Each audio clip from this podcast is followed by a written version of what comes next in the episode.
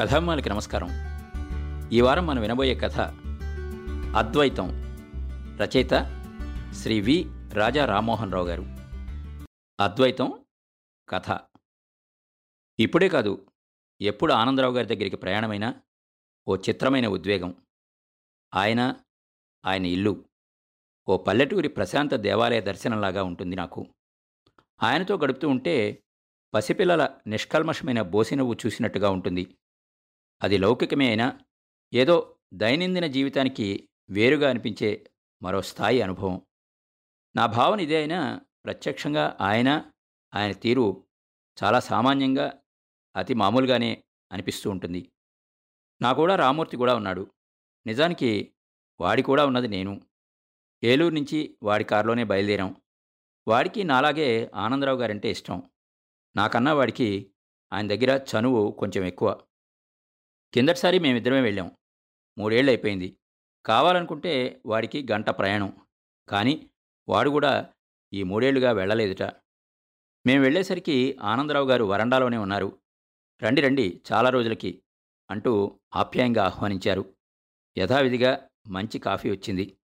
Coffee తాగడం పూర్తయ్యేలోపు పరస్పరం పలకరింపులు పూర్తయ్యాయి. మానకుండా నువ్వు కథలు రాస్తున్నావు రాజు, సంతోషం అన్నారు నా వైపు చూస్తూ. 3 ఏళ్లు కలుసుకోకపోయినా తరచుగా ఫోన్లో మాట్లాడుకుంటూనే ఉన్నాం. నా ప్రతి కథ గురించి ఆయనకి తెలుసు. ఆనందరావు గారు కూడా కథలు రాసేవారు. ఆయన రాసింది మొత్తం 6 కథలే. ఆ కథలన్నీ నాకు బాగా గుర్తే. దరిదాపు 20 ఏళ్ళయింది ఆయన కథ రాసి. ఓ రకంగా కథారచనే మా పరిచయానికి కారణం. కథలు రాస్తున్న కొత్తల్లో నేను రాసిన ఒక కథ ఆనందరావు గారికి చూపించాలంటే రామమూర్తే నన్ను ఆయన దగ్గరికి తీసుకొచ్చాడు. రామమూర్తి నాకన్నా 2 ఏళ్లు పెద్దయినా ఇద్దరం ఏలూరు కాలేజీలో కలిసి చదువుకున్నాం. ఆ రోజు నా కథ గురించి, ఇతర విషయాల గురించి ఆయన మాట్లాడిన మాటలు నన్ను ఆనందరావు గారికి దగ్గర చేశాయి. 25 ఏళ్ల పైగా మా అనుబంధం అలా సాగుతోంది. ఎక్కువగా మంచి గురించే మాట్లాడడం, దానికి భిన్నంగా చెప్పడం, తప్పనిసరైతే వీలున్నంత మృదువుగా చెప్పడం ఆయనలో నాకు నచ్చిన విషయం. అందుకే ఆయనతో గడిపే సమయం హాయిగా ఉంటుంది, ఏమాత్రం అలజడిగా ఉండదు. ఆనందరావు గారు కథలు రాయడం మానేసినా రచనని వదలలేదు. ఈ 20 ఏళ్లుగా అచ్చుల్లో పేజీ 2 పేజీలలో వివిధ పత్రికల్లో ఆయన రాస్తున్న వాటికి ఏ పేరు నిర్ణయించాలో నాకు అర్థం కాలేదు. ఆయనకి ఓ గమ్మత్తైన ఒడుపు చిక్కింది. అవి పూర్తిగా వ్యాసాలు కావు, విమర్శలు కావు, పరిచయాలు కావు, అన్నింటికీ కలగలుపు. కొన్ని ఆయన అనుభవాలు, మరికొన్ని ఇతరుల అనుభవాలు. కొన్ని ఆయన చదివినవి, మరికొన్ని ఇతరులు చెప్పగా విన్నవి. కొన్ని ఊహలు, కొన్ని అందమైన కళల్లాంటి భావనలు. వెరసి స్నేహంగా, ఇష్టంగా ఓ వ్యక్తి నిస్సంకోచంగా మనతో పంచుకునే అనుభూతులు. అవి నాకు కొత్తగా చాలా ఇష్టంగా ఉంటున్నాయి.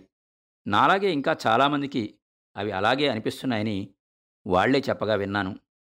తన రచనల గురించి ఆనందరావు గారు మాట్లాడడం చాలా తక్కువ. ఆయన ఎక్కువగా మాట్లాడేది రకరకాల మనుషుల గురించి, వాళ్ళకి తారసపడిన విచిత్రమైన పరిస్థితులు, అప్పటివారి ప్రవర్తన, మానవ నైజంలోని అనంత వైచిత్రి. ఇవే ఆయనకి అభిమానమైన విషయాలు. మాతో మాట్లాడుతున్న ఆయన మధ్యలో లేచి లోపలికెళ్ళి కొన్ని పుస్తకాలు తెచ్చారు.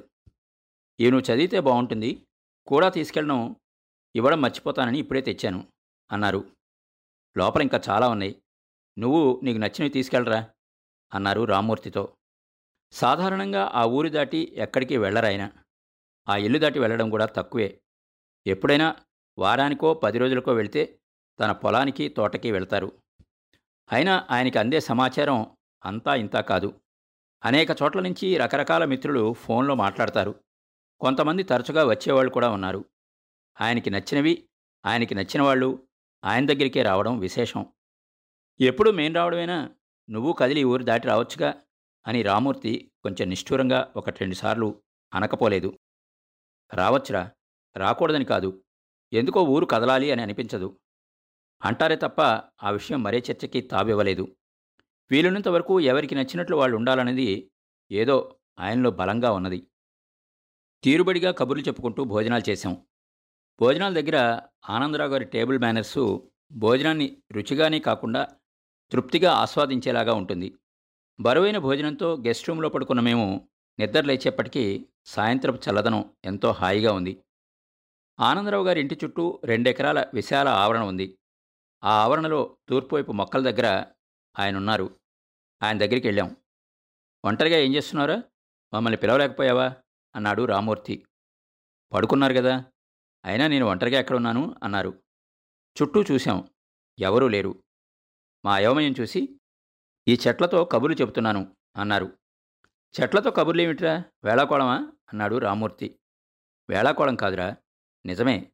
మొక్కలకి ప్రాణం ఉంది, జీవం ఉంది. ఆ గుర్తింపుతో ప్రవర్తిస్తుంటే నాకవి మాట్లాడుతున్నట్టు, నా మాటలకి బదులు పలుకుతున్నట్టు అనిపిస్తుంది అన్నారు నవ్వుతూ. చాదస్తమో భ్రమో, నాకు బావుంది. దీనివల్ల ఎవరికీ నష్టం లేదు. నువ్వు ప్రయత్నించూడు, బావుంటే సరే, లేకపోతే వదిలేయి అన్నారు అదే నవ్వుతో. ఇన్నేళ్లుగా ఆయన ఆ పరిసరాల్లో ఉంటూ సంతృప్తిగానే ఉన్నారు. ఆయనలో ఏ ఆరాటం కనపడదు. తన పద్ధతే గొప్పదన్న భావన కానీ వ్యక్తీకరణ కానీ మచ్చుకైనా లేవు. ఇదే కాదు రామమూర్తి, నా అనుభవంలో చాలా విషయాలు భ్రమో నిజమో తెలియనివి చాలా ఉన్నాయి. తెలుసుకోవడం అంతా తేలిక కాదు, అది అంత అవసరమని కూడా నాకు అనిపించలేదు. సత్యశోధన అని మనవాళ్ళు చాలామంది అంటూ ఉంటారు. మన జీవితం చుట్టూ అల్లుకుని ఉన్న వాటిని గురించి గుర్తించి పాలు పంచుకుంటే చాలు అని అనిపిస్తుంది నాకు అన్నారు. ఆ తర్వాత ఆయన మాటల్లో ఆ గుర్తింపుకి దగ్గరగా ఉన్న కొన్ని విషయాల ప్రస్తావన వచ్చింది. వాటి గురించి చెబుతున్నప్పుడు అవేవో నిగూఢమైనవి, ప్రత్యేకమైనవి అన్న భావన ఆయనలో లేదు. ఆ మాటలు చాలా సామాన్యమైన వ్యక్తుల గురించి, సంఘటనల గురించి. తేడాల్లా మనం గుర్తించడంలోనే. అవసరాన్ని మించిన ఆశ, ఆరాటం మనని ఎంతగా బాధ పెడుతున్నాయో, మనకి అందుతున్న ఆనందాన్ని పట్టించుకోపోవడం ఎంత అసంతృప్తి కలిగిస్తోందో చెబుతూ వస్తున్నారు. ఈ 20 ఏళ్లుగా ఆనందరావు గారు రాస్తున్నవి వేరే వేరే అంశాలు అని అనిపించినా అంతఃసూత్రంగా ఒక ధార ఉంది. జీవన నాణ్యతకి సంబంధించిన మౌలిక ధార అది. నెలకి 10,000 ఆదాయం ఉన్న వ్యక్తికి డబ్బు సరిపోదు. 3 లక్షల ఆదాయం ఉన్న వ్యక్తికి సరిపోదు. ఎవరికీ దేనికి 10 నిమిషాలు తీరిక లేదు. మళ్ళీ గంటలు గంటలు టీవీ ముందో ల్యాప్టాప్తోనో గడుపుతారు. జీవితం గడుపుకోవడానికి కష్టపడేవాళ్ళం, కష్టపడ్డమే జీవితం అన్న నూతన సూత్రాలు, ఆర్థిక మంత్రాలు రోజురోజుకి పెరుగుతున్నాయి. వ్యక్తుల మధ్య ఇరుకుదనం పెరుగుతోంది. ఏ విషయం ప్రస్తావనకి వచ్చినా ఈ రోజులో ఇది మామూలే, మనం చేయగలిగిందేమీ లేదు అన్న ఉదాసీనత. వీటినే సామాన్య సంఘటనల రూపంలో వ్యక్తుల నడవడిగా రాస్తున్నారు ఆనందరావు గారు. ఉన్నంతలో జీవితాన్ని మరింత ఆనందంగా మార్చుకునే అవకాశాల గురించి అందరికీ గుర్తింపు పెరగాలి అన్నది ఆయన తపన. రామమూర్తి ఆనందరావు గారు కలిసి చదువుకున్నారు. చాలా దగ్గర స్నేహితులు. స్కూల్ చదువు అయ్యే వరకు ఒకే పరిసరాల్లో పెరిగారు. అయినా ఇద్దరి పద్ధతుల్లో ఎంతో తేడా. ఆనందరావు గారిలాగా ఆ పల్లెటూరులో ఉండడం తనకిష్టం లేదని ఏలూరులో స్థిరపడ్డాడు రామమూర్తి. డబ్బుకి లోటు లేదు. పిల్లలు బాగానే స్థిరపడ్డారు. అయినా ఎందుకో కిందసారి నేను వచ్చినప్పటికన్నా బాగా చిరాగ్గా ఉన్నాడు. ఆ విషయం ఆనందరావు గారి దృష్టిలో కూడా పడింది. తెల్లారు లేచాక కాసేపు ఇంటి ముందు మొక్కల మధ్య తిరిగాం. టిఫిన్ చేసి ఇక మేము బయలుదేరడమే. టిఫిన్ చేస్తూ ఉండగా ఎందుకురా మరీ అలా ఉన్నావు అని అడిగారు రామమూర్తిని ఆనందరావు గారు. ఎందుకేమిట్రా, నీకన్నీ బాగున్నాయి, అందరూ అంతే అనుకుంటావు. జీవితం ఏం బాగుందిరా. కడుపున పుట్టిన ముగ్గురిలో ఒకడు నా మాట వినడు. వాళ్ళకి ఏది తోస్తే అదే. వాళ్ళు తలో చోట. నేను నా పెళ్ళం 24 గంటలు ఒకళ్ళ ముఖం ఒకళ్ళను చూసుకుంటూ ఏలూరులో ఉంటున్నాం. పెద్ద చిన్న అన్న గౌరవం, తల్లిదండ్రుల మాట వినాలన్న జ్ఞానం, చచ్చే కాలంలో అయినా మమ్మల్ని పట్టించుకోవాలన్న జాలి లేవు వాళ్ళకి. ఇది ఒక బతికేనా అన్నాడు. రామమూర్తి 2 కొడుకులు విదేశాల్లో ఉన్నారు. 3వ వాడు జలంధర్లో ఉన్నాడు. వాళ్లతోటి వాళ్ళ పిల్లలతోటి కలిసుండే జీవితం కరువైంది అన్న అసంతృప్తి. వాళ్ళు రాలేరు, వీళ్ళు వెళ్ళలేరు. చాలా కుటుంబాల్లో చాలామంది పెద్ద వయసు వాళ్ళ జీవితాల్లో ఉన్న సమస్య ఇది. కొంతవరకు ఆ బాధ నాకు ఉన్నది. అంతా విన్న ఆనందరావు గారు, మనం చదువుకున్న రోజులు, నువ్వు కొత్తగా ఉద్యోగంలో చేరిన రోజులు నీకు గుర్తున్నాయిరా అని చాలా నెమ్మదిగానే అడిగారు. అప్పటి సంగతులు నాకు కూడా తెలుసు. రామమూర్తి ఒక్కడే సంతానం. ఇష్టారాజ్యంగా పెరిగాడు. తల్లి తండ్రి అంటే ఎంతో ప్రేమ. అస్తమానం వాళ్ల గురించే మాట్లాడేవాడు. అయినా తన చదువు విషయంలో, ఉద్యోగం విషయంలో, పెళ్లి విషయంలో తల్లిదండ్రుల మాట ఒక్కటి లెక్క చేయలేదు. డబ్బు సంపాదన మీద, ఆర్థికంగా పైకి రావడం మీద వాడి ఆరాటమే వాడికి ముఖ్యంగా తోచింది. ఎప్పటికప్పుడు ఇవన్నీ చెప్పి బాధపడేవాడు. తల్లి తండ్రికి కావాల్సినట్టు ఉండలేకపోయాను అన్న బాధ ఉండేది. వాడన్నమాట ఏమిటి, కొంతవరకు నేను అంతే. కథలు, సినిమాలు, సాహిత్యం అంటూ అర్ధరాత్రి వరకు తిరిగేవాణ్ణి. తొందరగా ఇంటికి రారా, పొద్దునే లేవరా అని అమ్మా నాన్న ఎంత మొత్తుకున్నా ఒక్కనాడు వినలేదు. అప్పటి మన పద్ధతులు మనకి ముఖ్యమనిపించాయి. ఇప్పుడు మాత్రం పిల్లలదే తప్పంటాం. సరే, ఇద్దరు కొడుకులు విదేశాల్లో ఉన్నారు, నువ్వు మీ ఆవిడ అక్కడికెళ్ళి సౌకర్యంగా ఉండలేరు, జలంధర్ వెళ్ళొచ్చుగా. వెళ్ళవు. వాడే సెలవు పెట్టి పెళ్ళాం పిల్లలతో రావాలి. అన్నీ నీకు సౌకర్యంగా జరగాలి. అలా జరగకపోవడం పిల్లల తప్పు, అంతేనా అన్నారు ఆనందరావు గారు. రామమూర్తి సమాధానం చెప్పలేదు. మరి కాసేపటికి మేము ప్రయాణమయ్యాం. బయలుదేరుతున్న మా కారు దగ్గర నిలబడి, రావడానికి వీలు కుదరాలి అని అనుకో, వీలు కుదిరిన వెంటనే వస్తూ ఉండు, నువ్వు వస్తే వీడు వస్తాడు అన్నారు రామమూర్తి వైపు చూస్తూ. ఆయన మాటల్లో, చూపుల్లో, చేతల్లో ఆప్యాయత. మా కారు కనుమరుగయ్యే వరకు బయట నిలబడి ఆయన చెయ్యి ఊపుతూనే ఉన్నారు. రామమూర్తి ముఖం తేటపడింది. మేము 10 మైళ్ళు ప్రయాణం చేశాక రామమూర్తి నా వైపు చూస్తూ, నాకు ఎప్పుడూ అంతగా అర్థం కాదు, కానీ వాళ్ళలో ఏదో గొప్పతనం ఉంది రాజు. వాడి మాటల్లో బలం, మనం పెద్ద చిక్కులు అనుకున్నవి వాటిని కూడా తేలిగ్గా విడగొట్టేస్తుంది అన్నాడు. నాకు కూడా తేలిగ్గానే ఉంది. జీవితం మెరుగుపడ్డానికి వలస వెళ్ళడం ఎప్పటినుంచో ఉన్నదే. పిల్లల్ని తప్పుపట్టడం ఎక్కువైపోతోంది. ప్రతి మాటకి ముందు వాళ్ళకి తల్లిదండ్రులంటే ప్రేమ లేదు అని అనుకోవడం అలవాటైపోయింది.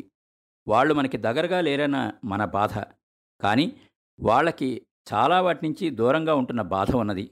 విశ్రాంతి నుంచి దూరం, కన్నవాళ్ల నుంచి దూరం, పుట్టి పెరిగిన పరిసరాల నుంచి దూరం, స్నేహితుల నుంచి దూరం, ఇలా సంపాదన కోసం చాలా వాటికి దూరంగా బతుకుతున్నారు. పరాయి వాళ్ళ గురించే కాదు, మన పిల్లల గురించి కూడా మనం ఒకటి, వాళ్ళు ఒకటిగా ఆలోచిస్తున్నాం.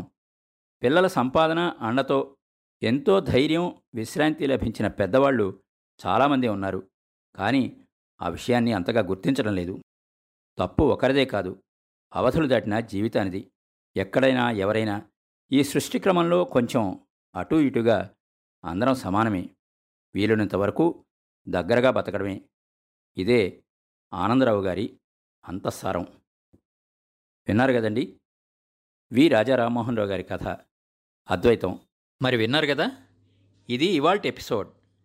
మళ్ళా వచ్చే వారంలో కలుసుకుందాం. మా షో మీకు నచ్చినట్టయితే యాపిల్ పాడ్కాస్ట్, గూగుల్ పాడ్కాస్ట్ మరియు స్పాటిఫైలో కానీ సబ్స్క్రైబ్ చేసి నోటిఫికేషన్ ఆన్ చేసుకోండి. నెక్స్ట్ ఎపిసోడ్ రిలీజ్ అయినప్పుడు మీకు అప్డేట్ వస్తుంది. నేను మీ కొప్పతి రాంబాబు, విజయవాడ నుండి.